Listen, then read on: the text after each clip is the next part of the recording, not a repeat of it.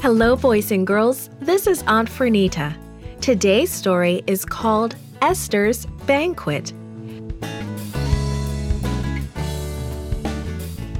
The memory verse is from Proverbs chapter 3, verse 6.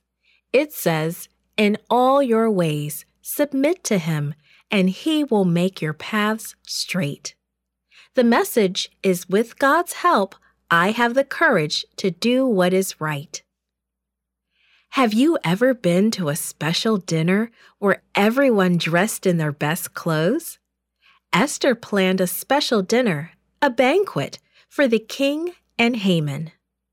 After three days and nights of not eating or drinking, Esther dressed in her prettiest clothes. Then she went in to see the king.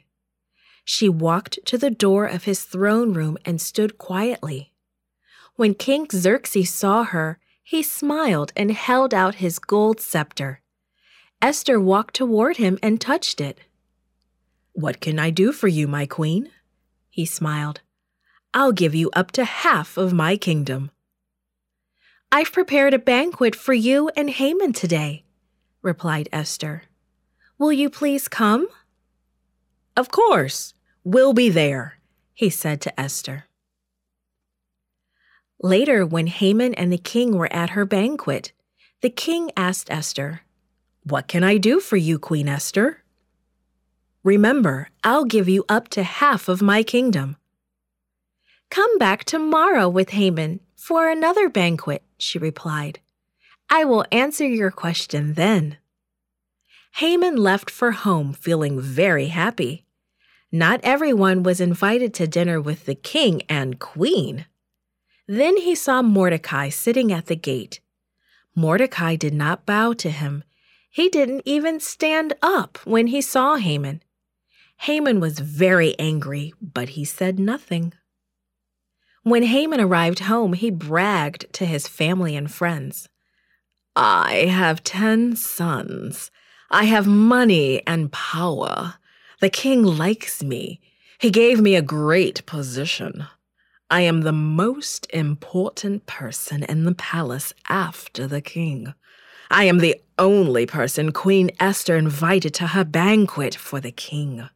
And she invited me back again tomorrow. Then he complained to them about Mordecai. Everything would be perfect except for him, he said.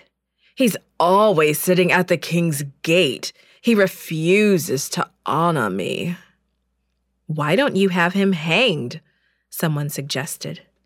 Haman liked that idea, so he had his workmen build a hanging platform.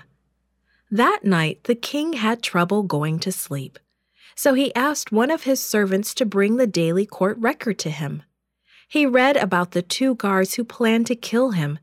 Then he read about Mordecai's part in reporting those plans. Mordecai saved my life. Did we reward him? the king asked a servant. No, sir, said the servant. We never did. The next morning, Haman came before the king. He planned to ask for permission to hang Mordecai. But before he could say anything, the king asked him a question What should be done to honor a man who has done a good thing?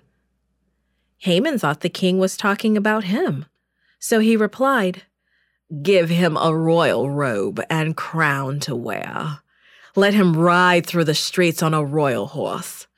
Let your servant announce, This is what the king does for a man he wants to honor. I like that idea, Haman, King Xerxes replied. Do everything that you've said for Mordecai right away. Don't leave anything out. Haman had to do what the king asked, but he was so embarrassed and ashamed that he hid his face all the way home. When he got there, he told his friends and family what happened.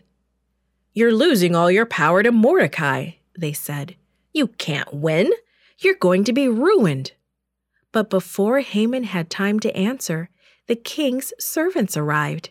they hurried Haman away to the second banquet Queen Esther had prepared. What would happen? What would Esther say? God would be with her, and God will be with you too. This podcast is read by Franita Buddy for Gracelink.net, created and produced by Falvo Fowler, post produced by Faith Toe at Studio El Piso. The theme music is by Clayton Kinney, animation and artwork by Giogo Godoy. The audio engineer was Karel Holness. For more information, please visit Gracelink.net.